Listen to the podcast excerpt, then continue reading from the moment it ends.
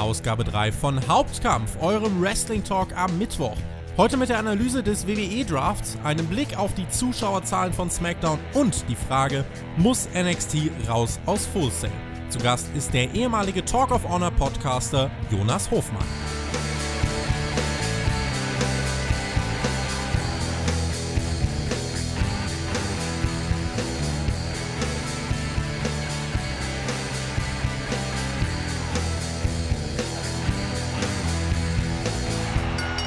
Hereinspaziert. Ihr hört Folge 3 von Hauptkampf. Es ist Mittwoch und es ist ganz grundsätzlich eine spannende Zeit für jeden Wrestling-Fan. Insofern gehen uns auch definitiv nicht die Themen aus. Ihr habt wieder zu Tausenden abgestimmt und wir werden das, wie ihr es mittlerweile kennt, abarbeiten und am Ende wieder eure Fragen beantworten. Ich habe mir in dieser Woche Unterstützung von jemandem geholt, den vielleicht nicht jeder von euch kennt, aber einige bestimmt.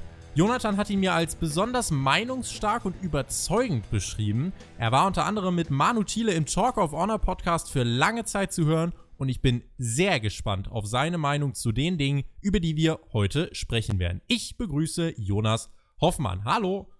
Grüßt euch. Ja, ich bin zurück, kann man sagen, mal für eine Folge. Ich habe ja, äh, man kennt mich vielleicht noch, der ein oder andere, vom damaligen Podcast Talk of Honor und von meinem Podcast dann äh, All About the E. Talk of Honor war ja der Podcast von Manuel Thiele, der ja heute die WWE kommentiert. Und äh, mit ihm zusammen hatte ich damals den Podcast gemacht, habe dann, als er angefangen hat zu kommentieren, meinen eigenen Podcast gemacht, den ich aufgrund von Arbeit und Studium dann irgendwann einstellen musste. Ich bin immer am Überlegen, ob ich noch mal was Neues mache, was nichts mit Wrestling zu tun hat, aber es ist einfach äh, zu viel zu tun. Aktuell kämpfe ich aber ähm, ein bisschen gegen eine Knieverletzung, die ich erstmal kurieren muss, bevor ich wieder neue Projekte starte. Und vor allem, ich komme ja, muss man ja auch sagen, ich komme ja, das wissen wahrscheinlich auch die meisten, die mich damals gehört haben, ich komme ja aus Halle, deswegen war letzte Woche sehr viel los. Hier in unserem beschaulichen Städtchen, kann man mhm. sagen. Das ging ja durch die Nachrichten. Ja. Und ähm, ich äh, habe ja in der Innenstadt, ich arbeite ja in der Innenstadt. Und es war schon äh, sehr, sehr befremdlich, sowas mal zu erleben. Ja. Aber auf jeden Fall äh, bin ich jetzt hier. Freue mich auch, dass ich hier sein darf und ähm, habe viel Spaß, denke ich, heute und äh, hoffe auch, dass ich mal wieder mein Bestes zum aktuellen WWE-Produkt äh, geben kann. Du hast schon gerade gesagt, es ist viel los. Wir haben auch wirklich eine vollgepackte Liste. Ähm, der WWE-Draft wird ja in der Analyse stehen, heute bei Hauptkampf und äh, ihr könnt gespannt sein. Wir hatten ja letzte Woche Martin Hoffmann von Sport 1, diese Woche ist es der Jonas. Die haben nichts miteinander zu tun. Sachen gibt's, die gibt's gar nicht, aber äh, darüber wollen wir uns auch gar nicht so lang ähm, auslassen.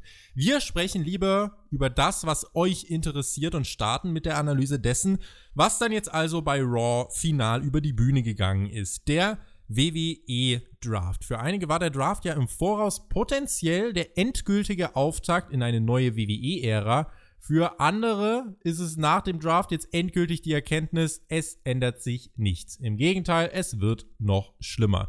Ähm, Jonas, wie hast du den Draft ganz grundsätzlich wahrgenommen? Ist es jetzt der Startschuss für was Neues gewesen oder war das im Endeffekt viel Wirbel um nichts? Ja, man kann es, glaube ich, mit einem Wort zusammenfassen, finde ich, was es auf den Punkt trifft und das ist unspektakulär. Und das wundert mich doch sehr. Also, ich rede jetzt auch von SmackDown, äh, wo ja der Draft quasi begonnen hat. Ähm, und was mich sehr gewundert hat, ist, wie man den Draft aufgezogen hat. Denn wenn man sich alte Drafts anguckt, und sieht, wie das inszeniert ist mit, keine Ahnung, da rollt ein Rad und die oder die Losen und da ist so ein bisschen Spannung mit dabei. Das fand ich diesmal irgendwie einfach falsch aufgezogen. Also dieses ähm, Stephanie McMahon liest Stephanie, einfach alles vor. Genau, sie liest einfach nur ab und das ist der Name. Keine Ahnung. Und das Problem, was ich damit habe, ist, die WWE ist seit Jahren inhaltlich eigentlich nicht gut. Aber die WWE ist von Produktion, von äh, Aufmachung und so weiter, macht sie das eigentlich schon immer richtig gut. Also, wie muss eine Stage aussehen und pompös muss eine Show sein, die muss episch sein. Das kriegt die WWE eigentlich immer besser hin als jeder andere, klar, auch mit dem Geld. Aber da wundert es mich, dass sie das so. Sie haben so einen Draft gemacht, wie es so eine kleine Indie-Liga machen würde. Habe ich das Gefühl. Da steht jemand vorne und erzählt, wie gedraftet wird. Ich habe, ähm, weil du gerade gesagt hast, äh, in einem Wort, wir haben im Community-Tab vom Spotfight News-Kanal, habe ich einfach mal reingeschrieben, der WWE-Draft war Doppelpunkt und habe einfach mal ein bisschen die Leute schreiben lassen. Und, äh, unspektakulär kommt bestimmt mehrfach vor. Unspektakulär kommt mehrfach vor, das ist tatsächlich so. äh, unspektakulär, langweilig, äh, komplett bescheuert, in Ordnung. Geht so, langweilig, lahm, bescheiden, einer der langweiligsten, chaotisch, sinnlos, lächerlich sinnlos und Freddy Schmidt schreibt, der beste Draft aller Zeiten. ähm, auch, auch diese äh, Menschen gibt es ja noch. Äh, Korrektur, er hat geschrieben, der beste Draft bisher. Äh, eigentlich auch aller Zeiten. Wie dem auch sei. Ähm, du hast es mit der Präsentation angesprochen. Ich habe mir jetzt vor diesem Podcast äh, mal wirklich die Drafts auch angeschaut von der NFL, von der NBA. Die sitzen da in großen Hallen und du hast dann vorne den Typen und äh, der, der sagt dann so, die und die haben den und den gepickt. So, und dann teilweise Live-Musik von der Band. Und dann wird auf den Typen geschaltet. Der wird inszeniert. Gutes Kamerabild. Der umarmt seine Familie, kommt raus, äh, wird gefeiert, wird interviewt. Und hier bei WWE war das wirklich, also in, Fa in Phasen muss ich sagen, war das gerade mit diesen War Rooms eine 1A-Parodie des Drafts, aber mehr halt leider auch nicht. Es war irgendwie wirkte es uninspiriert. Das war teilweise, wie ich finde, schlechte Comedy. Und es war auch unlogisch, denn das war ja eigentlich sonst auch immer eine Sache, dass sie wirklich so um die absoluten Top-Picks gekämpft haben. Während ich mich jetzt hier zum Beispiel fragen muss, warum werden nicht die Champions zuerst gedraftet? Also warum wird zum Beispiel der Intercontinental Champion Nakamura irgendwo im Nirgendwo von Raw zu SmackDown dann gedraftet ähm, und geht halt eigentlich unter. Zumal, da sehen wir es, Nakamura von SmackDown zu SmackDown. Viele Superstars haben ja eigentlich auch gar nicht den Brand gewechselt. Also mir kam es so vor, als wären 80% im gleichen Roster geblieben und die Auswirkung des Ganzen, irgendwie ist die auch nicht so wirklich spürbar. Wir haben in Saudi-Arabien bei Crown Jewel ähm, jetzt das erste Titelmatch von Seth Rollins nach dem Draft und das findet statt gegen den SmackDown-Superstar Bray Wyatt als Fiend. Dann haben wir bald die Survivor Series, bei der uns dann die Kommentatoren wieder erzählen, es sei die einzige Nacht im Jahr, äh, in der Raw Superstars auf SmackDown Superstars treffen. Also das ist alles noch so ein bisschen vage und wo wir bei Auswirkungen sind.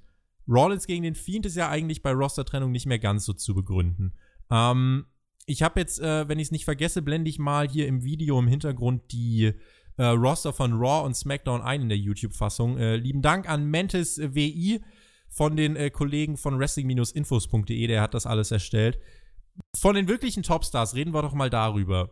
Ähm, sind ja jetzt gar nicht so viele gewechselt. Wir haben zum Beispiel jetzt den Fiend bei SmackDown, wir haben Charlotte bei Raw, Sie hat ja monatelang Promoarbeit für Fox und SmackDown gemacht. Ähm, wir haben Strowman bei SmackDown, Owens zu Raw, Orton zu Raw, Corbin zu SmackDown, äh, Rollins Raw, Reigns SmackDown, Lesnar SmackDown. Ähm, interessant auch, Rey Mysterio, Sprachrohr von Kane Velasquez, ist bei Raw.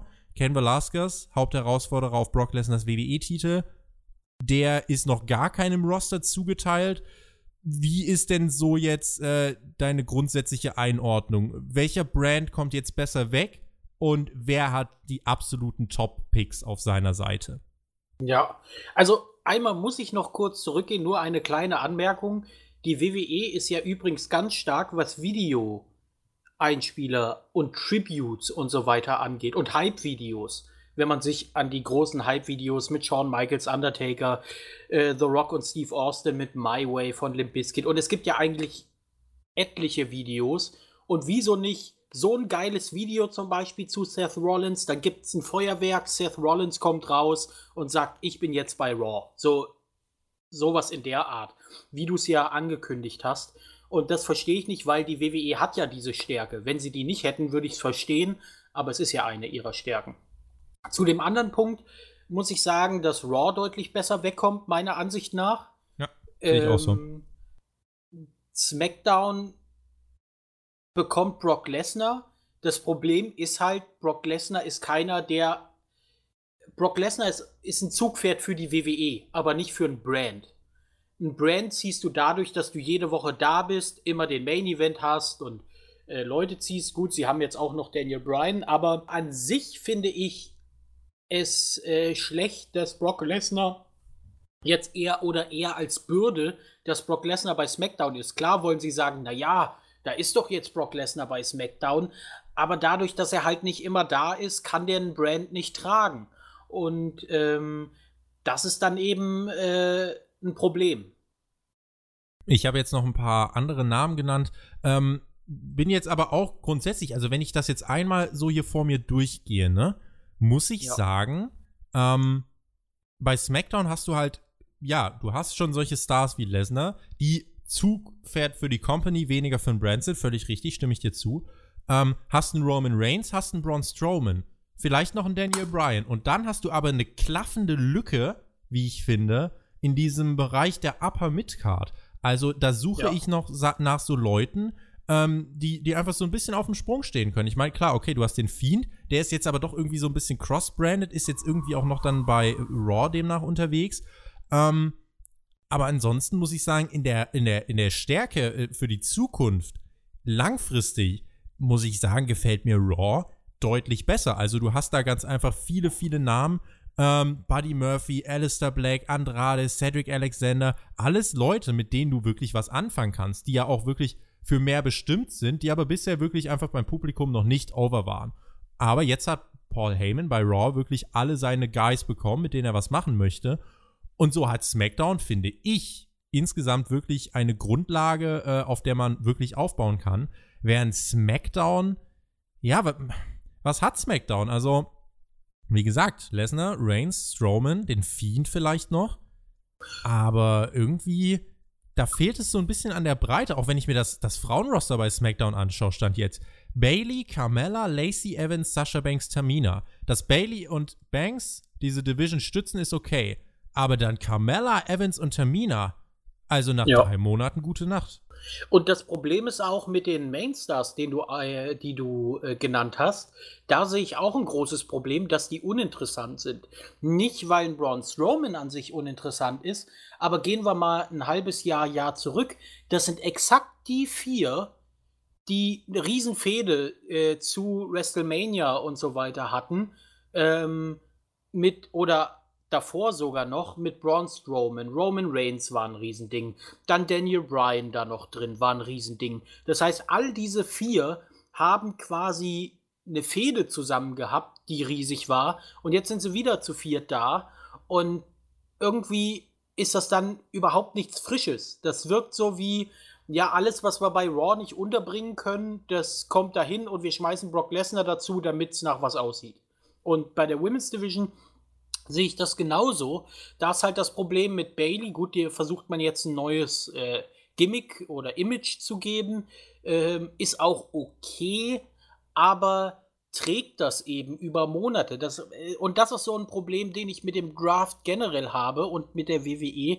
Dieses, der Draft ist nun mal was, was richtig gut ist, wenn du in Jahren oder im Jahr denkst, okay, wir machen den Draft jetzt fürs nächste Jahr. Wir Zumindest haben, mal ein halbes Jahr. Genau, wir ja. haben jetzt den Plan für das nächste halbe Jahr und darauf bauen wir den Draft aus, auf. Aber es wirkt mehr so, oh scheiße, wir haben ja eine Draft-Show, wir müssen jetzt irgendwie, äh, ja, der kann dahin und der kann dahin, genau, und ja, da fällt uns dann schon was ein, so, und es wirkt eben nicht wie eine eine sehr äh, konstante Entwicklung. Langfristige die die Bestimmung vielleicht hat. auch. Ja, eben, das ist so dieses Langfristige, was mir auch irgendwie gefehlt hat. Denn wenn ich jetzt hier bei SmackDown, das, wir können ja mal dabei bleiben, Bailey ist jetzt hier, Banks ist hier. Carmella, Lacey, äh, Carmella weiß ich nicht, die ist jetzt von der Truth getrennt, die könnte man als Face sehen. Lacey Evans und Tamina sind jetzt auch nicht die Vorzeige-Babyfaces. Also du ja, hast da und quasi Carmella kann keinen, also tut mir leid, aber äh, die geht gar nicht. Also nicht, dass sie als Wrestlerin schlecht ist, aber die hat null Ausstrahlung, die kann einfach keine Division tragen als durch Champion. Den, durch den Turn von Bailey hast du dir jetzt halt den, das letzte glaubwürdige Babyface weggenommen. Das ist so ein bisschen das Problem. Und wir kennen jetzt die Namen. Ähm, Im SmackDown-Frauenroster gibt es gerade keine wirkliche Face-Zugkraft. Und ja. das ist, äh, das ist, finde ich, ein Problem, wo ich mir denke, okay, Leute, ihr könnt diesen Draft doch planen. Warum macht ihr das so? Also, dann Stand jetzt steht dann hinter diesem Bailey-Turn erstmal nicht so wirklich auch der langfristige Gedanke äh, um die Women's äh, Division bei SmackDown aufgebaut. Während ich jetzt sagen muss, wenn wir auf die Raw Women's Division schauen, die ist schon, die kann man sich schon anschauen. Alexa Bliss, Asuka, Becky Lynch, Charlotte, Kyrie Zane, Liv Morgan, Natalia, Nikki Cross, das ist schon, damit kannst du was aufbauen. Aber da muss ich auch wirklich sagen, in dem Vergleich fällt es wirklich auf, da kommt SmackDown alles andere als gut weg. Ähm, und wir haben eben auch noch ein paar ungedraftete. Also es gibt jetzt im Laufe äh, des Dienstagabends beziehungsweise des Mittwochs, wir nehmen das Ganze ja äh, hier Dienstagabend auf, ähm, gibt es jetzt noch mal zwei Sachen von WWE. Und zwar werden einmal ein paar Free Agents gedraftet. Ich werde da gleich die Liste noch mal vorlesen. Und es wird einen Blockbuster-Trade geben. Ich weiß nicht, was das heißen soll. Wir werden es morgen wissen. Vielleicht heißt das, dass Kane Velasquez jetzt bei beiden Shows auftreten darf oder dass jetzt noch irgendwie dass sie noch irgendeinen großen Namen vergessen haben. Ich weiß es nicht. Ähm, kommen wir vielleicht mal auf die äh, zu sprechen, die Stand jetzt noch nicht gedraftet sind. Äh, Wind aus den Segeln nehmen kann ich zum Beispiel bei AOP. Die werden mit sehr hoher Sicherheit bei Raw landen. Das hat Dave Metz auch jetzt nochmal bestätigt. Ähm, aber bei den noch nicht gedrafteten ähm, Männern habe ich hier eine Liste, auf der stehen die Namen Cesaro, Luke Harper, Apollo Crews, Mojo Rawley, No Way Jose. Was fällt dir zu diesen Namen ein? Ich finde nämlich Cesaro und Luke Harper, die kannst du eigentlich nicht unter den Tisch fallen lassen. Nee, aber das ist so die Riege, die WWE hat keine Idee, was man mit denen macht. Potenziell wird es wieder ein Tag-Team zwischen X und Y geben, weil man hat keine Idee und dann sind sie ein Tag-Team. Ähm, und das ist so ein bisschen dieses Problem, was ich auch sehe, dass es dann in so einer Art, ja, man man schmeißt sie jetzt irgendwo rein, damit sie da sind, aber man hat nichts mit ihnen vor.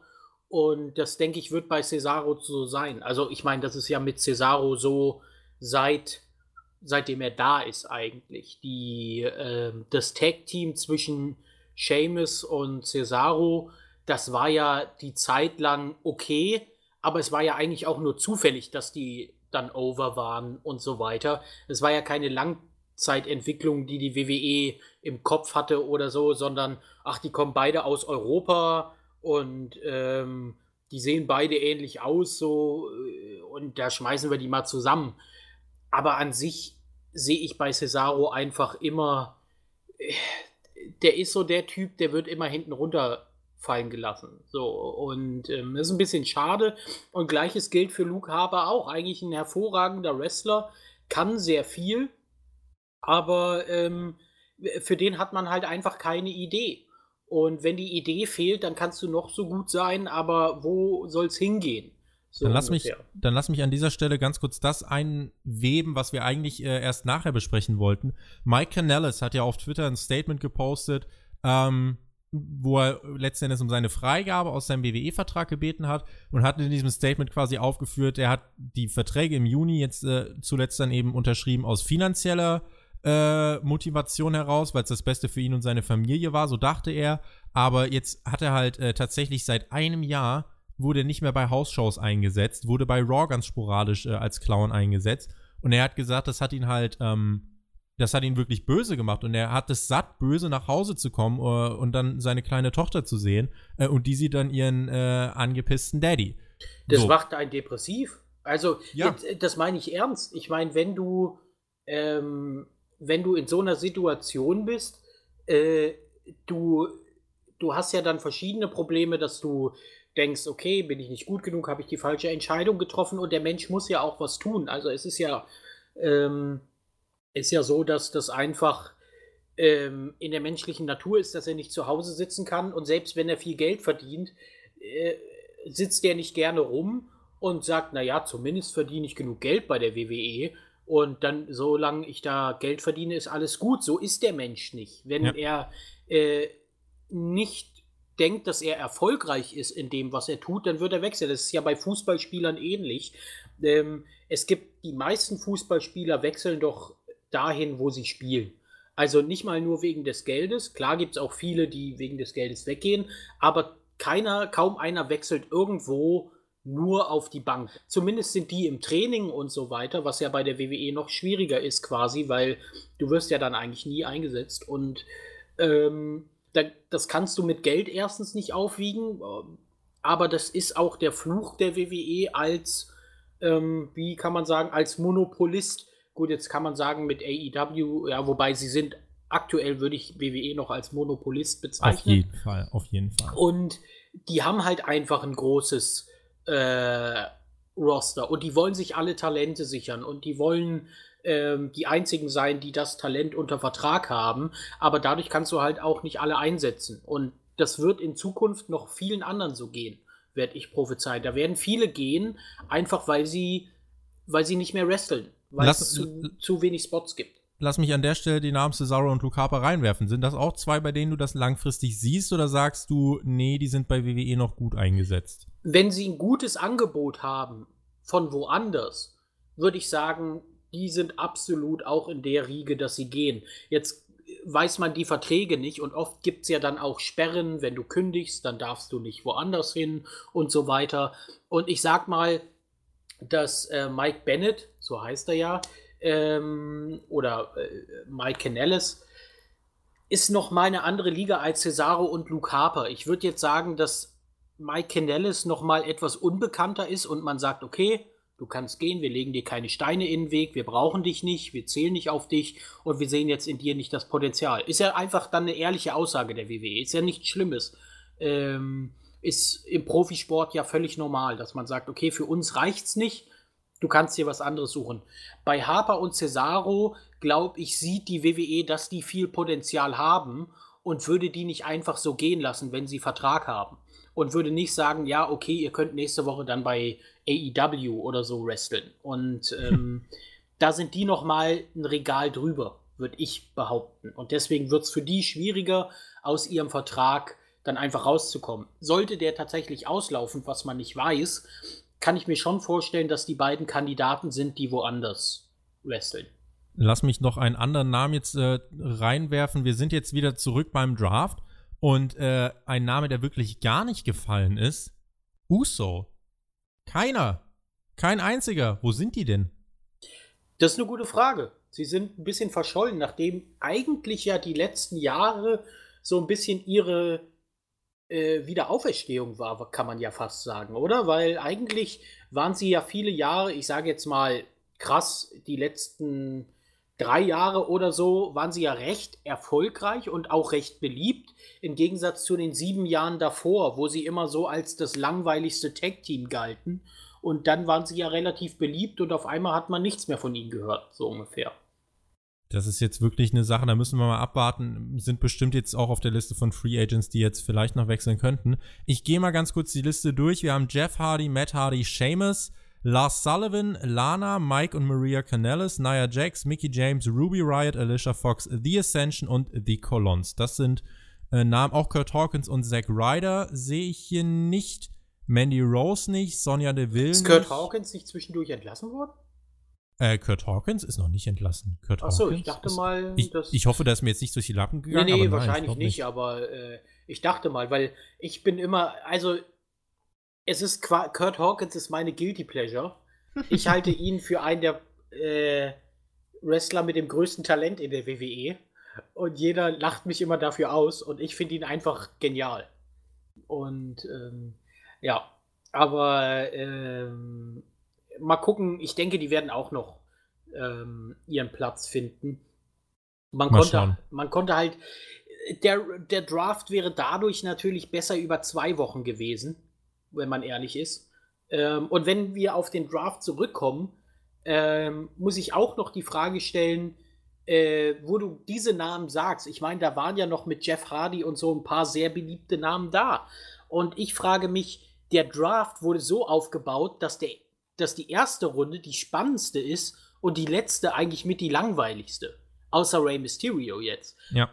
Ist dir das auch aufgefallen, dass diese, diese Runden mit jeder Runde eigentlich an Namen quasi abgebaut haben. Wobei und zwischendurch ich, immer noch ein paar Namen kamen, wo ich mir dachte, warum draften die denn erst jetzt? Ja, also, klar. Das, das kam halt auch immer wieder vor. Man hat halt aufgeteilt, äh, SmackDown und Raw wurden jeweils mit Highlights begonnen. Ähm, aber dann ist es natürlich abgefallen. Aber zwischendurch sind einfach so Namen gekommen, wo ich mir dachte, ja, aber warum, äh, keine Ahnung, picken die erst Lacey Evans und nicht erst, äh, keine Ahnung, Charlotte oder was weiß ich. Aber die Blockbuster machst du doch in der letzten Runde. So im, in der, im letzten Drittel der Show, da musst du Lässt noch die auskämpfen, noch besser. So. Ja, oder so, genau. Also, äh, das verstehe ich nicht. So in der letzten Runde, okay, Rey Mysterio, ja, lassen wir mal außer Acht, dass diese völlig gefakten Scheißsegmente von USA Network und so weiter eingeblendet Oh wurden. Gott. Das war ja wirklich äh, grauenhaft. Also, ey, da stand jemand, der war in Football-Uniform verkleidet und so weiter.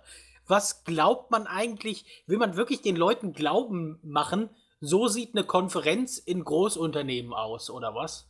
Also, Die War Rooms, Oh, herrlich, das herrlich. ist einfach furchtbar. Das war, Ähm, ja, das- das war groß. Ich habe auch wirklich das Wort cringe in dem Zusammenhang ganz, Ja, ganz genau, oft gelesen. Es äh, war unangenehm anzuschauen. Exakt, weil es war so gefaked, dass du dir denkst, oh mein Gott, bitte, hör doch einfach auf. Also, das ist so, ich bin ja ein großer Verfechter der UFC-Strategie, wie man Sachen aufbaut. Und ich bin der Meinung, die WWE müsste mehr in diese Richtung gehen. Und das war einfach viel zu albern. Das war so, das war, das hat mich an 90er Jahre erinnert. So, das war so, so genau so, genauso wie, ich meine, ich hasse die, das kann ich zu dem, kann ich kurz auch noch sagen, äh, ein Tag-Team, was ich richtig hasse, The Viking Raiders. Die können meinetwegen richtig, also, sorry, das ist so, 1993 hätte es so ein Tag-Team gegeben. Ja, die haben lange Haare und einen Bart, das sind die Viking Raiders. Und, ah, nee, das, das macht doch heute keiner. Lass mehr. uns, lass uns äh, den Draft zusammenfassen äh, als Ende dieses ersten Themenkomplexes. Also ich muss sagen, es kam mir so vor, als wäre dieser Draft angesetzt worden, um einmal die Wildcard Rule zu beenden, ja, aber um vor allem irgendwie jetzt in der zweiten Woche, gerade bei SmackDown, irgendwie die Menschen noch ein bisschen bei Quote zu halten. Ähm, wie das geklappt hat, da reden wir gleich im zweiten Teil drüber, aber es wirkte jetzt nicht so, als wär, wäre dieser Draft mit einer gewissen Langfristigkeit zu Ende gedacht worden. Ich fand ihn in der Umsetzung wirklich leider echt nicht gut. Ich fand ihn lustlos präsentiert, ich fand ihn uninspiriert, unkreativ, zeitgleich enorm künstlich und unglaubwürdig. Und man muss sich ja immer vor Augen führen. Also mit Vince McMahon versucht ein 74 Jahre alter Mann ein Unterhaltungsprogramm für Menschen wie dich und mich auf die Beine zu stellen. Was dabei rauskommt, sehen wir ja jetzt Woche für Woche. Und all das spricht in meinen Augen ein Stück weit auch so für das gesamte Produkt. Und deswegen, ich fand den Draft echt, es, man hätte sich sparen können, ganz ehrlich. Ich weiß nicht, bin ich zu kritisch oder war dieser Draft tatsächlich ein Flop? Er war ein Flop. Also für mich auf jeden Fall. Also für mich, der jetzt nicht jede WWE Weekly guckt, aber die geguckt hat zum Beispiel äh, komplett, äh, muss ich sagen, mich hat hier nichts angesprochen, dass ich sage, oh, ab nächster Woche schalte ich dann wieder ein. Und eigentlich das müsste ja ein Draft sein. Oder dass ich sage, oh, da gucke ich morgen aber mal SmackDown, was da noch passiert, so ungefähr. Da, da war nix.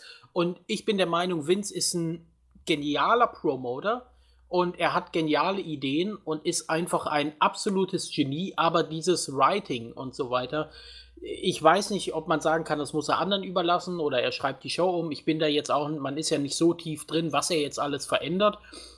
Aber auf jeden Fall sind die einfach zu albern geschrieben, zu uninspiriert auch. Es wirkte einfach wie eine Show, dass man vor einer Woche gemerkt hat, oh, wir haben hier ja einen Draft, lass uns mal einen Draft machen, äh, wo die Leute sagen, ja, da könnten wir dranbleiben. Ach ja, da draftet der Brock Lesnar zu SmackDown und der Seth Rollins zu Raw und der Bray Wyatt zu äh, SmackDown und eigentlich wissen wir gar nicht, wie wir das danach machen, aber lass das mal machen, das interessiert die Leute schon, Mhm. aber nicht dieser, dieser Plan. Das ist so dieses, es fehlt so ein bisschen ein Producer, meiner Ansicht nach, der diesen Big Plan hat. Wenn wir das zum Beispiel äh, mit Marvel oder so vergleichen, ich, ich meine, ich bin jetzt kein riesen Marvel-Fan. Ich habe die Filme alle gesehen, aber ich bin weit weg von einem Marvel-Fan. Mir gefällt da bei weitem nicht alles und so weiter.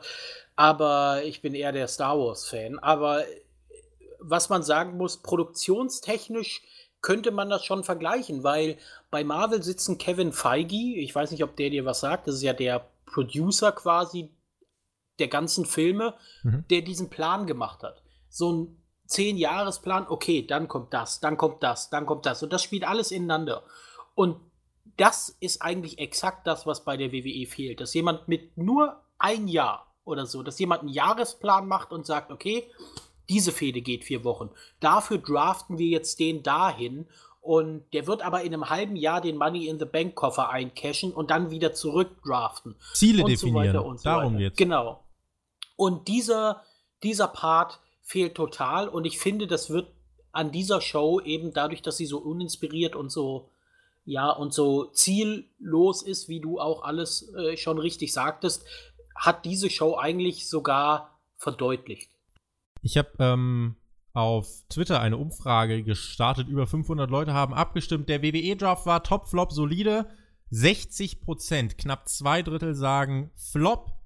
35 Prozent sagen solide, 4 Prozent sagen top. Also es gibt immer noch die, die das Ganze solide fanden. Es gibt auch Leute, die sagen, äh, dass WWE derzeit ein gutes Produkt liefert. Das ist, ich werde gleich nochmal ein Zitat von Christian Bruns äh, einwerfen, äh, was das so ein bisschen aufgreift, aber da, ja, damit sollte man sich jetzt gar nicht so lange auseinandersetzen. Ich habe ähm, gerade schon angesprochen, ich habe das Gefühl gehabt, SmackDown oder der Draft wurde bei SmackDown dann angesetzt, um die Quote zu halten. Geklappt hat das ja nicht. Die Zuschauerzahlen bei SmackDown sind in Woche 2 von knapp 3,9 Millionen auf 2,9 Millionen gefallen für eine Draft-Ausgabe. Bitte im Hinterkopf behalten. Dieser Verlust ist, denke ich, doch viele, äh, hat viele überrascht, ist größer als gedacht. Ich bin ja jetzt in den Ratings doch auch ein paar Monate intensiv drin und äh, muss sagen, ich habe tatsächlich gedacht, SmackDown fällt höchstens auf 3,4 Millionen. Äh, wegen dem Sender, wegen der Reichweite, wegen diesem Bass von den 4 Millionen. Man hat viele Headlines kreiert. Das ist auch noch so eine Sache, was ich mir beim SmackDown-Roster denke. SmackDown ist das Roster, mit dem man Headlines kreieren kann. Das bessere Pro-Wrestling-Produkt kannst du wahrscheinlich mit Raw bringen. Ähm, die Zahlen aus der Vorwoche waren kein echter Indikator. Die Zahlen in den nächsten zwei, drei Wochen werden wirklich mehr Aufschluss geben, wo SmackDown künftig landen wird. Melzer sprach davon, dass WWE und Fox mit wirklich wenigstens drei Millionen im Durchschnitt gerechnet hatten. Ich glaube, das kann man sich jetzt getrost aus dem Kopf schlagen, oder? Was würdest du sagen? Ja, auf jeden Fall. Wobei man natürlich auch festhalten muss, ähm, das darf man nie vergessen, Ratings sind kein Indikator oder nur ein Faktor für Qualität. Also sicherlich hängt die Qualität als Faktor mit dem Rating zusammen. Aber man muss sich davon verabschieden, eine gute Show bedeutet gute Ratings. Das ist leider nicht so. Ähm, wenn es so wäre, dann wäre, würde die WWE ihr Produkt umbauen, sondern es ist davon, wie viel Werbung mache ich dafür, was ist mein Marketing, wer ist meine Zielgruppe, in wie vielen Ländern äh, bin ich aktiv und wie viel, wie viel Headlines kann ich kreieren. Und dafür spricht zum Beispiel meiner Ansicht nach, dass die WWE in Zeiten auch jetzt nicht unbedingt immer schlechte Ratings hatte, selbst für ähm, richtig miserable Shows. Meine schlimmste Zeit meiner Ansicht nach äh, nach den 90ern, also Anfang der 90er, äh, ist 2012 bis 2014, 15 da war es, oder bis 2014, sage ich mal, oder auch die Zeit 2008 bis 2011, das war einfach äh, furchtbar. Das war furchtbar mit anzugucken, aber ich hatte so ein bisschen das Gefühl damals, und das sage ich auch immer, wenn du zum Beispiel bei IMDB guckst, welche Wertungen ein Film hat, und das meine ich auch mit Qualität, sagt nichts darüber aus. Wenn ein Film ein von zehn Sterne hat auf IMDB, dann kannst du davon ausgehen, dass den jeder gesehen hat. Jeder, hm. der sich für Filme interessiert, hat den gesehen. Hat ein Film aber 5 von 10 Sternen, hat ihn niemand gesehen, weil er zu gut ist, um Trash-Film zu sein, um sich darüber lustig zu machen, aber zu schlecht, um ein guter Film zu sein, den man sich abends anguckt. Und an dem Punkt befindet sich die WWE in den letzten äh, drei Jahren, würde ich jetzt mal sagen. Ist ein, das, spannender, ist ein spannender Vergleich. Ähm, wenn, ich, wenn ich da kurz äh, ja. eingreifen darf. Ähm, das ist ja jetzt was, wo, wenn man sich so ein bisschen äh, Gedanken darüber gemacht hat, warum haben die Leute denn nicht eingeschaltet? Ähm, und man hinterfragt das so ein bisschen, warum verliert man eine Million Zuschauer? Nun, der ganz offensichtlichste erste Grund ist, man konnte sie nicht dafür begeistern, in der zweiten Woche auch einzuschalten. Da hat dieser Draft jetzt nicht gereicht. Und man kann ja daraus hin irgendwie oder davon hin kann man ja eine Grundsatzfrage stellen, ob das jetzt ein Alarmsignal sein müsste diese Million? Würdest du sagen, das ist ein Ausrufezeichen, dass WWE sich eben doch nicht alles erlauben darf? Oder würdest du sagen, naja, man ist doch mit drei Millionen zum Beispiel noch weit über dem, was Raw macht und deswegen ist ja eigentlich alles gut. Auch wenn wir natürlich wissen, äh, was du jetzt auch gesagt hast, völlig richtig, dass Qualität und Rating nicht unmittelbar miteinander zusammenhängen. Sie sind aber der Grund, Ratings, warum WWE beispielsweise diesen Monstervertrag mit Fox überhaupt bekommen hat. Das auf jeden Fall, nur äh, muss man jetzt sehen, woran machen Fox und WWE das fest. Also die können ja jetzt sagen, zum Beispiel wäre ja auch eine Möglichkeit, dass Fox und WWE sagen, wir haben einfach nicht genug Werbung für die Show gemacht. Das wissen wir ja nicht, weil das wären ja hauptsächlich amerikanische ähm, Werbung. Wenn sie keine Werbung gemacht haben, haben, dann könnte man sagen, naja, wir haben einfach nicht genug Bass für die äh, Show erzeugt. Das war der Grund, warum die Leute nicht eingeschaltet haben. Und wenn die sich darauf einigen, dass es hauptsächlich an dem Faktor liegt, dann werden sie an der Qualität der Show nichts ändern. Oder sie sagen, naja, die Leute, die wir haben, ziehen einfach nicht so wie äh, andere Namen, wie zum Beispiel, letztens waren ja Hulk Hogan und äh, äh Ric Flair da. Ob die jetzt ziehen, ist eine andere Frage heutzutage noch.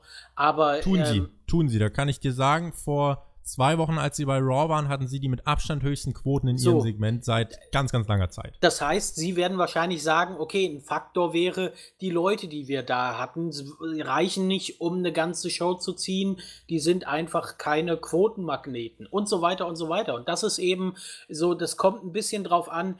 Das eine ist ja, es ist wie mit Statistiken. Ich kann sagen, eine Statistik besagt das und das. Das heißt ja aber nicht, welche Schlüsse ich draus ziehe. Das ist ja äh, eine ganz, ganz äh, andere Sache, als äh, was die Statistik aussagen soll. Und ähm, die WWE und Fox werden sich sicherlich auf Faktoren äh, festlegen. Ob das jetzt die Qualität der Shows ist, bleibt leider nur zu hoffen. Ob sie es tatsächlich tun und sagen, die Show war nicht gut und wir sollten drüber nachdenken, unser Konzept zu ändern, glaube ich allerdings nicht. Sie werden andere Faktoren suchen und die verantwortlich machen. 2,9 Millionen jetzt in Woche 2. Das war das, womit Fox eigentlich im Durchschnitt gerechnet hatte. Man kann davon ausgehen, dass es in der nächsten Woche wohl nochmal auf 2,6, 2,5 Millionen fallen wird. Dann ist man fast da, wo man beim USA Network auch war. Kann man jetzt in dem Zusammenhang äh, die Behauptung aufstellen, dass WWE nicht mehr in der Lage ist, fesselnde Geschichten zu erzählen oder dass WWE es wirklich auch versäumt hat, so wie es jetzt auch gerade angeklungen ist, dass die Leute aus der Gegenwart die Leute auch vor den TV ziehen, dass es eben nicht nur ein The Rock ist, dass es nicht nur diese Legenden sind wie der Undertaker, Sting, Hulk Hogan, Ric Flair, sondern dass heutzutage jemand wie Seth Rollins, Kevin Owens, Kofi Kingston, dass sie nicht ansatzweise so ein, äh, so ein Zugpotenzial haben. Äh, das Zugpotenzial würde ich denen nicht absprechen. Äh, das Problem ist, glaube ich, vor allem erstens, wie man das Potenzial nutzt, nämlich gar nicht. Aber das andere ist diese, ähm, wenn du dich zum Beispiel mal damit beschäftigst, wie häufig kennen Leute, zumindest aus unserer Generation, sage ich jetzt mal, ähm, jetzt fällt mir der Name nicht ein. Ich bin immer so, manchmal habe ich so ein Blackout mit Namen. Wie heißt wen, er? Wen denn? kennen wir denn? Wir äh, kennen außer UFC, hier, wie heißt er? Der, der wir kennen Brock Lesnar, Ken Velasquez. Nein, nein, ich meine der, der jetzt äh, im oder in der angezeigt wurde und vor Gericht stand und so weiter, ähm, der alle Kämpfe gewonnen hatte. Meine Güte. Uff, uff, uff. Äh, wen gibt's? Nee, heißt der Nate Diaz? Nein, heißt Nein, nein, das war hier der Ire, der Rothaarige. Äh, Conor McGregor. Conor Ach, McGregor. Um, Gottes, um Gottes Willen. Um ja, Gottes aber, Willen. aber das Ding ist, den Namen kennt jeder. So, wenn ich meinen Kumpel, der nichts mit UFC und Wrestling zu tun hatte, wenn ich den fragen würde, kennst du Conor McGregor? Ah, das ist doch hier dieser UFC-Fighter. Nee, und, so. und da muss ich sagen, das ist was, was im Wrestling total fehlt. Es gibt nichts im, Re weil, und das ist so ein bisschen das Problem, die UFC scheißt so ein bisschen, ich will nicht sagen politisch korrekt, das ist ein blöder Ausdruck dafür, aber die UFC scheißt so ein bisschen drauf, sie hat ihre Identität und so will sie außerhalb auch gesehen werden. So als wir sind hart, wir sind, äh, wir machen hier was, äh, was abgeht und so weiter. Wer Action sehen will, muss uns gucken, so ein bisschen. Und sicherlich ist da auch vieles gefaked, also hinter den Kulissen von der Aufmachung und so weiter. Ähm, aber bei der WWE ist halt alles so glatt gebügelt, dass kein, es interessiert keinen, der keinen, der sich nicht für Wrestling interessiert. Niemand Neues Genau, und es wird auch keine Zeitung kaum oder kaum darüber schreiben. Die Bild macht es ab und zu, du hast das Gefühl, aber die werden mehr dafür bezahlt, als dass sie aus Interesse drüber schreiben. Und wenn dann zu WrestleMania. Es ist nicht so, dass du, ja, wie Oh, ich will auch nicht wie damals verwenden, aber äh, du, das Problem ist, heute müsste ja viel häufiger als damals drüber gesprochen werden, weil du ja das Internet hast und du bekommst viel mehr mit. Es gibt viel mehr Artikel, es ist einfacher zu recherchieren, es müsste viel mehr Artikel geben, aber gefühlt gibt es weniger, weil es einfach nichts zu berichten gibt. Sowas wie äh, dann eben äh, äh das CM Punk, so die Geschichte von CM Punk, sag ich mal, die ist so mega krass damals, wie das durch, äh, äh, äh, das ist eigentlich ein mega Ding und man hat so, oder nimm den Montreal Screwjob.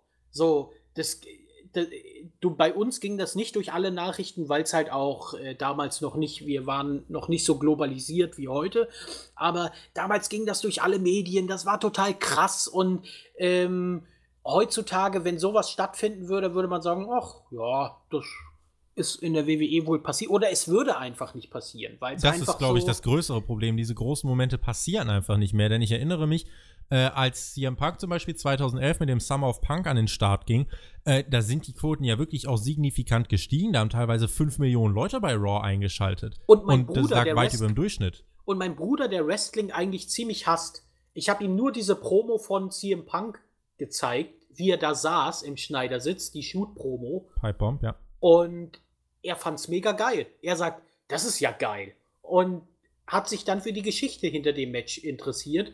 Und jetzt, obwohl er Wrestling total scheiße findet. Aber das sind so einfach diese Momente, die die WWE und das Witzige ist, CM Punk, als die WWE gesagt hat, jetzt übernehmen wir die Geschichte, wurde sie kacke. Mhm. Also dann, hat, dann, kam Triple H und Kevin Nash. Exakt, die, die Geschichte war bis zu dem Zeitpunkt, bis zu dem Match in äh, Money in the Bank, SummerSlam? Money in the Bank, Money in the Bank ja. war sie fantastisch, bis zum SummerSlam war sie noch okay und dann war sie eigentlich ziemlich madig. Und ja. das zeigt so ein bisschen, dass die WWE es einfach nicht mehr drauf hat, diese, diese Momente zu kreieren, diese, diesen Epos und äh, diesen Bass, wie man es ja auch sagt, ähm, zu kreieren und äh, dass sich Leute einfach dafür interessieren, dass man sagt, boah, das klingt aber geil und äh, weil die WWE auch nirgends anecken will, das ist auch ein Teil des Problems, ein Faktor, der da mit reinspielt. Sie sind eine Familienshow, man will nirgends anecken, aber das Problem ist, wenn du nirgends anecken willst, dann hast du halt auch keine Identifikation.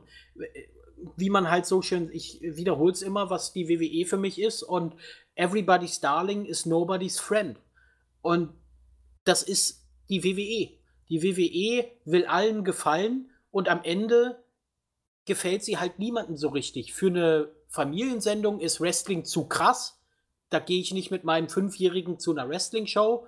Ähm, also ich habe jetzt keinen fünfjährigen Sohn, aber wenn ich mit meiner Freundin ein Kind hätte, meine Freundin würde mir, mir ja eine reinhauen, wenn ich sage, ich gehe mit meinem Fünfjährigen jetzt erstmal schön nach Berlin. Schön zum Kettchen. Schön und guck mir schön Raw an oder so. Die würde sagen, sag mal, bist du bescheuert?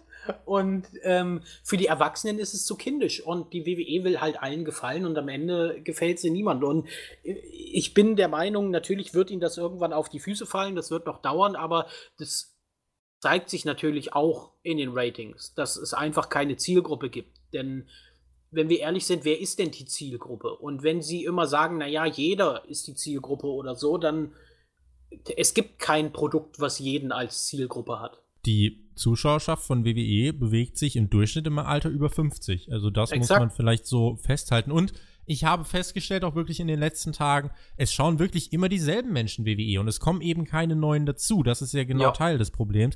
Ich habe, als ich die ähm, Ratings äh, gepostet habe im äh, Community-Tab auf YouTube, ähm, muss ich wirklich, sorry, aber ich muss ganz ehrlich sagen, da haben so viele so unfassbar großen Mist geschrieben, als sie diese Zahlen gelesen haben. Aber das war wirklich nur auf YouTube so. Das war nur im Community-Tab vom Spotfight News-Kanal. So lustigerweise dem einzigen Ort, an dem SmackDown auch in der Abstimmung zur Show der Woche deutlich gewonnen hat. Also bei Twitter oder bei dem ähm, Spotfight Podcast-Kanal hier, da war es in den Umfragen so, dass äh, AEW eigentlich überall gut weggekommen ist. Also diese Zielgruppen, die unterscheiden sich dann irgendwie doch noch mal so ein bisschen. Also es ist, glaube ich, schon mainstreamiger. Auf YouTube, sage ich mal so, trendet regelmäßig Scripted Reality. Äh, also dass es dann zustande kommt, dass SmackDown so eine Abstimmung auf diesem äh, großen Kanal gewinnt, ist, glaube ich, finde find ich, ist was, wo man Zusammenhang ziehen kann. Und äh, ich habe hier ein Zitat von äh, Christian Bruns, der ähm, Chefredakteur von Power Wrestling, deutsche Wrestling-Zeitschrift, äh, der jetzt äh, dazu nochmal gesagt hat, jetzt zur Abstimmung, was war denn die Show der Woche, letzter Woche, äh, meinte er, in dieser Woche war AEW die mit weitem Abstand effektivste Wrestling-Show. Man kann anderer Meinung sein, aber dann hat man leider auch einfach keine Ahnung. Die Menschen, die SmackDown am besten fanden, nun, God bless them, es sei ihnen gegönnt. Zitat Ende. Äh, ist ein Zitat, dem ich mich komplett anschließen würde, was auch jetzt im Zusammenhang mit den Ratings äh, finde ich, deutlich geworden ist, weil die Kommentare, die einfach dazu kamen, da haben teilweise Leute gesagt, oh, 2,9 Millionen ist ja ein Anstieg zu damals, WWE bewegt sich komplett in die richtige Richtung. Ähm, das sind einfach so, man muss differenzieren. Menschen kommentieren entweder als Fan oder sie kommentieren als Zuschauer. Und das sind einfach Sichtweisen, die ähm, ja, sich nochmal unterscheiden. Was glaubst du? Äh, dazu will ich noch kurz äh, was sagen. Ich, ich kann auch ich meine, ich bin ja riesiger Filmfan. Ich hatte ja mit All About Thee auch viel über Filme geredet. Und ich finde, man kann schon differenzieren immer zwischen, was ist meine Präferenz und was finde ich gut. Zum Beispiel, ich bin riesiger Star Wars-Fan. Ich, Star Wars ist mein Lieblingsfilm, es ist mein Lieblingsfranchise, es bedeutet mir so unglaublich viel, aber ich bin nicht der Meinung, dass Star Wars der beste Film aller Zeiten ist. Ich wünschte, ich, alle würden das so äh, differenziert sehen können wie du. Und da muss man immer unterscheiden zwischen was ist objektiv und was ist subjektiv. Klar deckt sich das manchmal und das Objektive ist ja auch nur subjektiv geprägt. Also natürlich, wenn ich jetzt sage, ich finde, der beste Film ist aller Zeiten ist zum Beispiel die Zwölf Geschworenen oder so, ist das natürlich auch eine subjektive Meinung, aber die ich aus einer objektiven Sichtweise heraus tätige. Nämlich, weil ich sage, naja, filmisch gesehen hat der von dem Schnitt her, von den Dialogen her, von der Geschichte her, da passt alles. Oder Citizen Kane, was ja eigentlich der Klassiker schlechthin ist, oder Casablanca oder der Pate. Ähm, da, da, kann man halt handwerklich argumentieren. Und so kann man ja auch an eine Wrestling-Show herangehen. Und man muss halt sagen, handwerklich war Raw nicht gut und AEW ist ziemlich gut für das, was sie sein wollen. Machen sie es handwerklich echt gut. Und Raw hat es mit dem, mit dem, äh, äh wie sie es aufgebaut haben, oder ja auch SmackDown, da lief es ja ähnlich haben sie es einfach handwerklich nicht gut gemacht und man weiß, sie können es besser handwerklich. Es geht einfach besser von der Produktion her, es geht besser von den Matches her. Ich meine, die Matches waren jetzt auch alle nicht so, dass du sagst, oh, hammergeil. Ähm, ich sag's, das Tag Team Match zum Beispiel fand ich ziemlich madig und äh, ich bin kein großer Fan von Ricochet, ähm, oh, muss ich oh. ehrlich sagen. Ich weiß, alle finden ihn total super.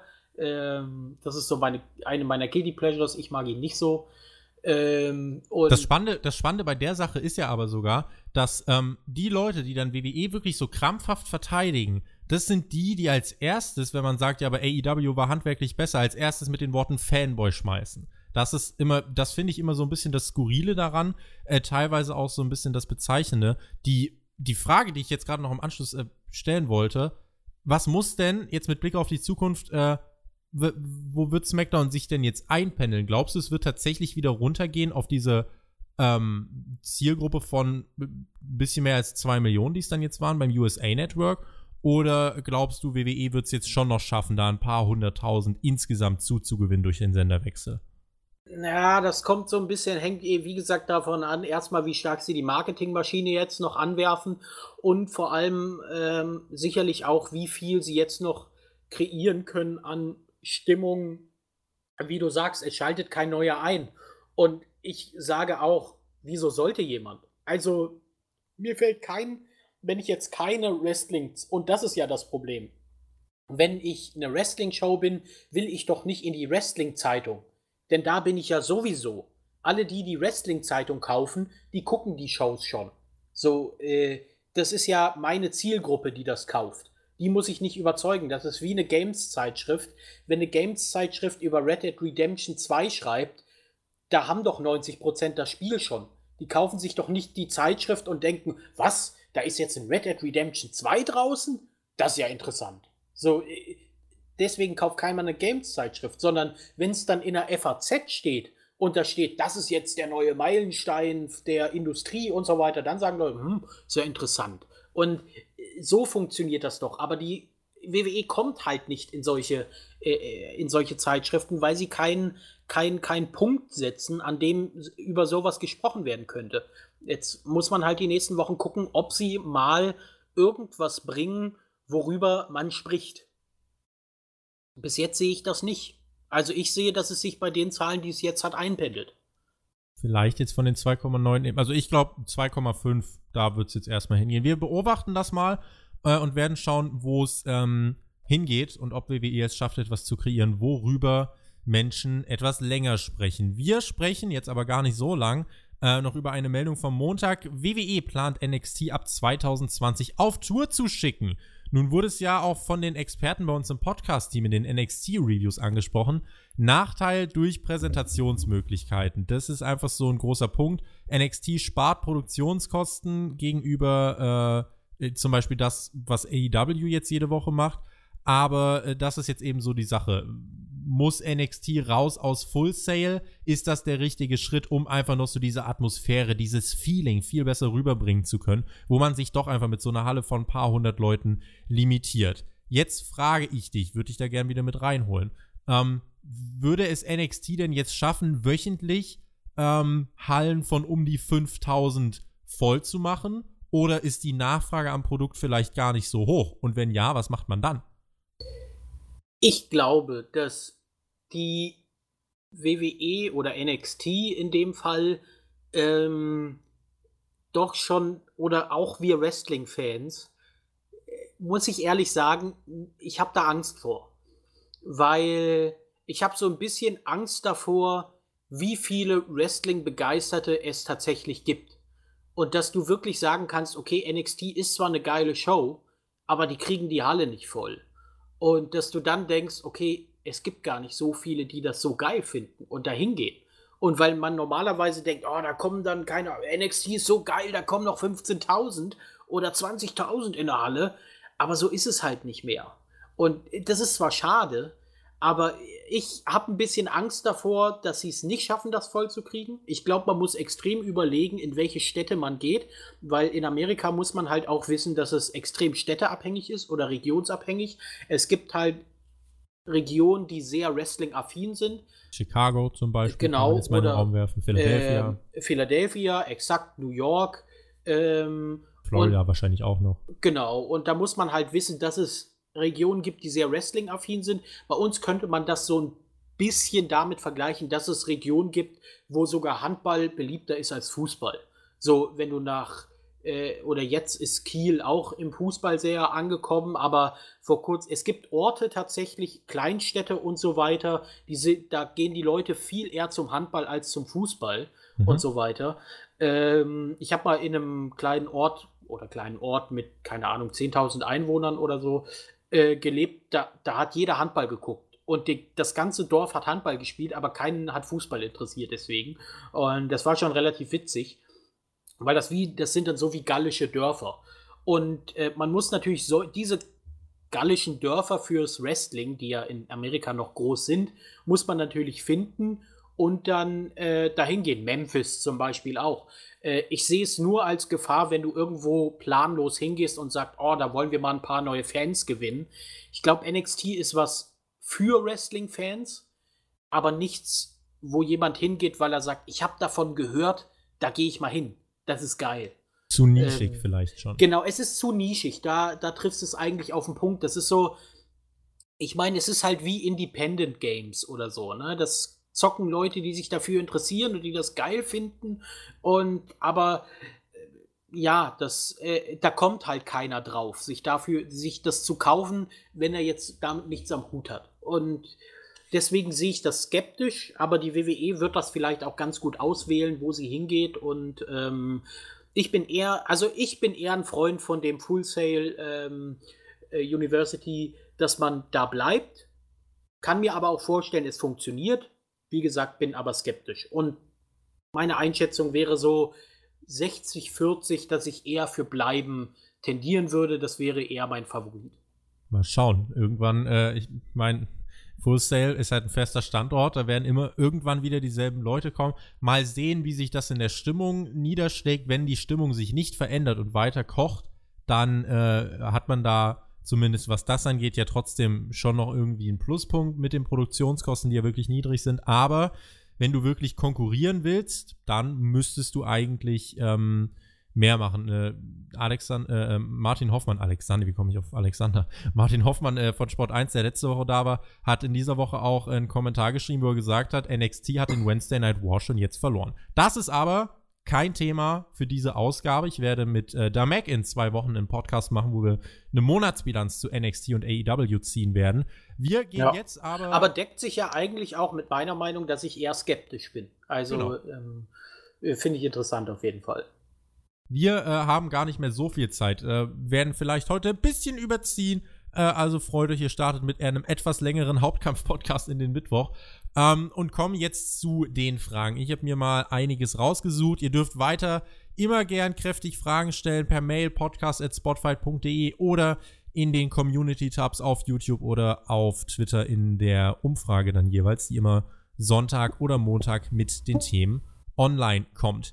Nalon 1984, der hat auf Twitter äh, gefragt, warum macht die WWE Pay-per-Views in Saudi-Arabien so groß, wenn sie im Grunde nichts weiter als überteuerte Privatshows sind. Privatshows muss man jetzt, ähm, ja, sind es jetzt nicht, muss man ein bisschen aufpassen. Äh, ich muss auch jetzt aufpassen bei dem, was ich sage, dass man mich nicht auf dem Weg in die Uni morgen zersägt. Äh, der gute Mohammed bin Salman, äh, mit dem ja zu Beginn der Aufschwung und Fortschritt von Saudi-Arabien in die Moderne so ein bisschen in Verbindung gebracht wurde, der möchte seinem Volk jetzt eben sagen, ja, äh, eigentlich ist hier alles ganz toll und guck mal, wir haben hier ein riesen Unterhaltungsprogramm und ähm, eigentlich lässt sich hier in Saudi-Arabien doch wirklich äh, super leben. Ihr müsst wegen den teils nicht vorhandenen Menschenrechten gar nicht mal so traurig sein. Frauen dürfen Auto fahren, mittlerweile öffn öffentliche Kinovorführungen besuchen. Und zu diesem Unterhaltungsprogramm hat man jetzt eben diesen Showkampf-Zirkus aus Amerika WWE dazu geholt. Das schwingt natürlich mit, man ist sauer, dass man zum Beispiel so ein großes Event wie die WM 22 im Fußball nicht bekommen hat. Und deswegen musste man gerade auch gegen Katar irgendwie ein Zeichen setzen. Ähm, hier, wir kriegen auch irgendwas Großes. Und nachdem UFC beispielsweise abgesagt hatte, war WWE dann jetzt eben äh, bereit, wenn die, wenn die Saudis so viel Geld geben, hat WWE eben Ja gesagt. Ähm, und diese, äh, das ist quasi alles insgesamt ein großes Programm, um die Bevölkerung zufriedenzustellen und die Sportautorität, also quasi das Sportministerium, nur nicht ganz so demokratisch, äh, das hat das Ganze angeschoben, um einfach diese Zufriedenheit ähm, zu steigern. So, und dann muss man jetzt einfach mal äh, wirklich differenzieren. Das ist halt kein Event, was für WWE jetzt im Pay-Per-View-Kalender fürs Produkt einen hohen Stellenwert hat. Das ist Geld abholen. Das ist Geld abholen, aber das wird beworben, weil man dafür so viel Geld zur Verfügung gestellt bekommt, dass man jemanden wie Tyson Fury beispielsweise einfach auf die Karte hau hauen kann und eigentlich da eine Dreamcard sich zusammenbucken kann, egal wie alt oder tot oder lebendig die Superstars sind. Von daher, das ähm, muss man da mit in Betracht ziehen. Ich habe die Frage, glaube ich, nicht beantwortet. Was war die Frage? Warum bewirbt WWE dieses Event so sehr? Ähm, also, ich habe damit auch kein Problem. Ich bin ja äh, sehr, man kann ja sagen, dass ich sehr liberal bin oder auf der liberalen Seite politisch einzuordnen bin. Und deswegen sehe ich es halt etwas entspannter. Oh, also nicht entspannter, du siehst es ja auch relativ entspannt. Ich bin halt der Meinung, äh, ob es da jetzt ein WWE-Podcast, äh, äh sage ich schon, WWE Pay-Per-View oder eine bessere Hausshow gibt, sage ich mal. Es ist halt eine bessere Hausshow, ähm, gibt oder nicht, ist mir eigentlich relativ egal. Ich verstehe nur nicht, wieso sollte man es boykottieren als WWE jetzt wenn das Volk dahin geht und sich das anguckt, ist doch sogar ganz gut. Wenn man jetzt sagt, okay, wir, niemand soll da wieder jemand was ausstrahlen oder auch in anderen Ländern wie Nordkorea oder so, niemand soll da hingehen und irgendwas ausstrahlen, finde ich eigentlich noch komplexer, weil du nimmst ja der Bevölkerung dann jede Möglichkeit, sich an westlichen Dingen zu beteiligen und äh, triffst ja dann die ganz falschen Leute eigentlich und sagst, ja gut, wir machen da kein Pay-per-view, weil die uns politisch zu äh, äh, anecken. Das finde ich irgendwie immer ein bisschen befremdlich, weil es trifft ja die komplett falschen Leute eigentlich immer. Und äh, die bewerben das natürlich, damit sie auch noch äh, äh mehr Geld draus bekommen. Weil, wenn sie jetzt sagen, wir machen das, wir ziehen das als Hausshow in Saudi-Arabien auf, dann kräht da kein Haar nach. Wenn sie es als Pay-Per-View quasi aufziehen, dann ähm, kriegen die noch mehr Kohle in dem Sinne, dass sie es halt härter bewerben. Aber man muss natürlich wissen, theoretisch ist es ein House-Show-Pay-Per-View. So würde man es eigentlich betiteln. An dieser Stelle schieben wir eine Breaking News ein. Ähm, Eric Bischoff ist nicht mehr Executive Director von SmackDown. Äh, er wurde abgelöst. Das äh, ist jetzt gerade bei Twitter reingekommen. Wir haben oh. Dienstagabend 20.20 Uhr. Bruce Pritchard wird neuer Executive Director von Friday Night SmackDown reported, uh, reporting directly to WWE Chairman and CEO Vince McMahon. Pritchard will oversee the creative development of Friday Night SmackDown on Fox and ensure integration across all platforms and lines of business, replacing Eric Bischoff. Das war ja gar kein langes Engagement von Eric Bischoff. Schade. Ja, auf jeden Fall. Äh, ich bin jetzt kein riesiger Eric Bischoff-Fan, aber ich bin jetzt auch, ja, Bruce Pritchard gefällt mir ein bisschen besser, aber ist er jetzt auch jemand, der den Karren aus dem Dreck zieht? Das glaube ich nicht. Bruce Pritchard ist ein sehr guter äh, Produzent und sehr guter Booker gewesen. Oder ist es wahrscheinlich immer noch. Er ist halt sehr nah an Vince und so weiter dran. Was heißt, wenn er jetzt ein, ein Brand leitet, wird sich an dem Brand, glaube ich, nicht viel ändern, was, äh, wo man jetzt sagt, der wird Vince jetzt Paroli bieten und ihm sagen, nein, wir müssen das anders machen. Das glaube ich nicht, weil Bruce Pritchard wurde ja eigentlich immer dann eingesetzt, wenn man sagte, okay, wir brauchen hier jemanden, du machst das. Und das hat er auch immer gut gemacht. Also ich mag Bruce Pitchard wirklich gerne, aber ich glaube nicht, dass er jemand ist, der für große Veränderungen steht. Das ist einfach mal noch so eine eingeschobene Sache. Finde ich, find ich interessant, äh, wo, wo das jetzt tatsächlich hingekommen ist. Und ich freue mich, dass es hier in diesem Podcast noch gelandet ist. Ja. Ähm, die, äh, ja, wir haben jetzt äh, noch drei Fragen, die machen wir jetzt im Schnelldurchlauf, okay? Ja. Also, äh, MRN Wick fragt auf YouTube. Erste Fanfrage. Findet ihr, Sammy Guevara sollte in Zukunft seine Zunge lieber für sich behalten? Ähm, eine Auffälligkeit, die für Fans demnach, gutes Beispiel, ja, im Kopf bleibt, auf Dauer sollte er sie wahrscheinlich dann bei sich behalten. Bist du der, weißt du, wo, worüber wir reden? Ich weiß nicht, worum es geht, muss ich ehrlich okay, zugeben. Gut, dann äh, ist es auch gar nicht so wichtig. Ähm, zweite Frage: Was muss passieren, dass die Tag Team Division bei WWE wieder in Fahrt kommt? Ich meine, selbst wenn man gute, glaubhafte Teams aus anderen Ligen einkaufen würde und diese dann urplötzlich alle beinahe gleichzeitig antreten lassen würde, würde es ja in gewisser Weise gestellt wirken. Von NXT kann man Stand jetzt auch nicht mehr so viel hochziehen wegen den Quoten. Was wären die Schritte, um das bereits gesunkene Schiff wieder ans Ufer zu ziehen? Das jetzt kurz zu beantworten, ist eine Herausforderung, aber du wirst ja. die bestimmt meistern. Auf jeden Fall. Erstens, Tag-Teams holen oder mal aufziehen. Richtige Tag-Teams. Zwei Leute, die zusammengehören, die zusammenpassen, die einfach nur ähm, zusammen auch Authentizität haben und nicht, oh, wir wissen nicht, was wir tun, der wird ein Tag-Team. So, dann zweitens diese Tag-Teams auch aufbauen als Tag-Team und nicht, ja, zwei Solo-Wrestler, die sind jetzt zusammen, sondern von Anfang an, äh, die sind als Tag-Team bekannt, die sind gefürchtet, wenn der eine ein Problem hat, kommt der andere und Freundschaft ausbilden, Authentizität. Und als drittes, dann eben auch dem Tag Team, der Tag Team Division nötige Main Events oder äh, krasse Sachen geben. Das Problem ist, sie bekommen sie nicht, weil Punkt 1 und 2 nicht stimmen. Und das wären die ersten Schritte. Einfach Authentizität bei den Tag Teams. Die WWE hat quasi kaum Tag Teams. Ein Tag Team ist zum Beispiel, ich finde sie scheiße, aber die Viking Raiders sind zum Beispiel ein Tag Team. So, Dolph Ziggler und Robert Root ist für mich kein Tag Team. Dafür sind sie nicht ja, das ist für mich einfach, das sind Dolph Ziggler und Robert Root. Das ist kein Tag Team.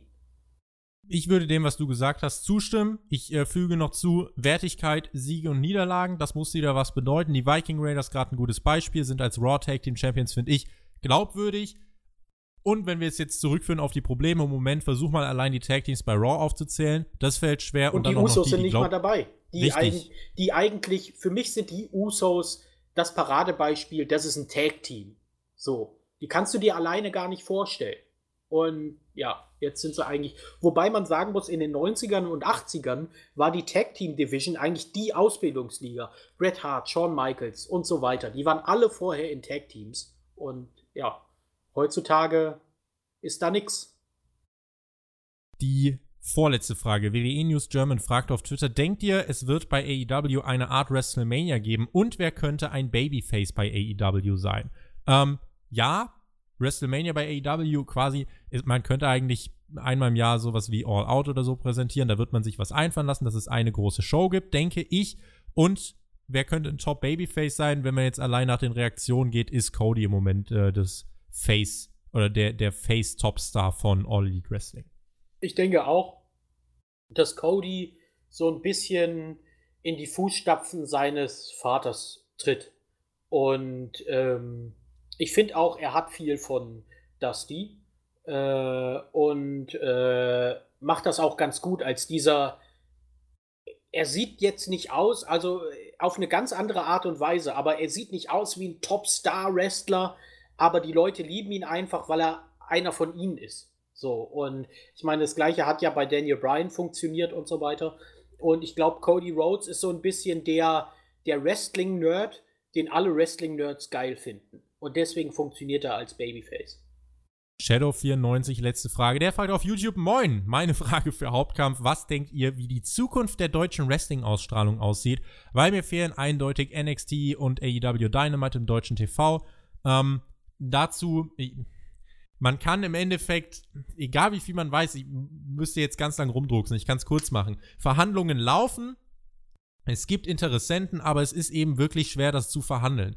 Äh, AEW ist eine, eine äh, TV14-Sendung, heißt, man könnte sie ja nicht äh, vor 23 Uhr ausstrahlen. Du musst einen geeigneten Sendeplatz finden. Dafür muss natürlich eine andere Sendung weichen und so weiter. Also, das ist nichts, was du mal und eben. TV-Planungen sind halt schon eben. Jahre oder nicht Jahre, aber Monate. Monate im Voraus geplant und äh, die kannst du zwar unter gewissen Umständen ändern, aber AEW ist jetzt auch kein äh, Herr der Ringe, wofür man den kompletten äh, Dings über den Haufen wirft und sagt, ja, jetzt kommt AEW. Also äh, da muss man abwarten, weil sowas zieht sich ja doch dann ganz schön und AEW hat ja gerade auch erst angefangen. Also ähm, da muss man auch ein bisschen Verständnis, sage ich mal, dafür haben, ähm, dass das ein bisschen dauert. Umso mehr Respekt muss man davor haben, was sie in England aus dem äh, Boden gestampft haben. Da ja. ist der TV ja wirklich gut geworden. Aber auch Ja, weil es auch einfacher ist. Also, äh, das vergessen viele auch bei äh, bei Film und Spielen und Fußball auch und so, bei allem, was im TV zu tun hat. Für Amerika ist es natürlich viel leichter nach äh, England zu exportieren als nach äh, als andere Länder. Ja. Ähm, von der Sprache her, von der Mentalität her und allem drum und dran. Da ist England schon sehr, sehr einfach für die Amerikaner. Das stelle ich persönlich immer wieder fest in meinem Beruf jetzt, aber ähm, generell äh, kann man sagen, es ist schon schwerer für die in andere Länder zu exportieren als England. Aber es wird verhandelt. So viel kann man in jedem Fall sagen. Mehr äh, können dürfen wir nicht verraten damit würde ich sagen, setzen wir den Schlussstrich unter diesen Podcast. Das war eine Menge Holz. Diesen Draft irgendwie eine halbe Stunde zu packen, war eine Herausforderung. Ich finde, wir haben das aber ganz gut gemacht. Die Smackdown-Quoten sind eben an eine Grundsatzdiskussion gebunden. Auch da immer ein bisschen schwierig, äh, so ein bisschen den Kurs beizubehalten, weil du so ausschweifen kannst und über so viele Dinge reden kannst. Vor allem und, ich. und vor allem du. Die Leute werden es schon kennen, wenn sie dich kennen. Ähm, Ansonsten haben sie es dann heute kennengelernt. Und NXT, das ist einfach NXT AEW ist eine Thematik, die wird uns jetzt für die nächsten Wochen und Monate ganz einfach begleiten. Das war Hauptkampf Folge 3. Ich hoffe, ihr kommt gut in den Mittwoch, äh, habt noch eine schöne Restwoche. Wir hören uns dann nächste Woche an dieser Stelle wieder. Und ähm, bleibt auf den sozialen Medien äh, wachsam. Da wird immer mal wieder ein bisschen was gepostet, wie ihr auch letzten Endes mit euren Fragen hier landen könnt. Es wird Umfragen geben und so weiter. Ihr könnt diesen Podcast außerdem hören bei iTunes, Spotify oder dem Podcast-Player eurer Wahl. Bewertet uns gern bei iTunes ähm, und schreibt uns eure Kommentare. Wie fandet ihr diesen Podcast? Wie fandet ihr Jonas? Ist da Rost zu erkennen oder war das eine 1A-Podcast-Leistung, wie ihr es noch von ihm gewohnt ja. seid? Ich bin zu alt für den Scheiß, kann man sagen. du, man wird auch älter bei dem Scheiß, wenn man das regelmäßig das macht. Das stimmt. Also, ich meine, und man muss dazu sagen, bei Talk of Honor, das will ich noch kurz anfügen, Manu und ich haben ja damals tatsächlich ein Jahr lang Raw, die Früh-Review quasi, wir haben Raw ein Jahr lang live geguckt. Wirklich jeden. Und ich musste danach zur Arbeit. Also ich habe da nicht studiert oder so, sondern schön danach zur Arbeit. Ich frage mich, wie ich das gemacht habe. Also wirklich. Ich glaube, ich glaube, da ging dieser Podcast leichter von der Hand. Ähm, ich würde dir an dieser Stelle jetzt auch gleich die äh, letzten Worte übergeben. Bedanke mich bei allen Zuhörern. Wie gesagt, bleibt uns gewogen, habt eine schöne Restwoche. Danke fürs Zuhören. Bin gespannt auf euer Feedback. Wir hören uns nächste Woche. Ich bin raus. Der Gast darf sich verabschieden, hat die letzten Worte. Macht's gut. Bis nächste Woche. Auf Wiedersehen. Tschüss. Vielen Dank und schreibt in die Kommentare, wie ihr es fandet und tschüssing.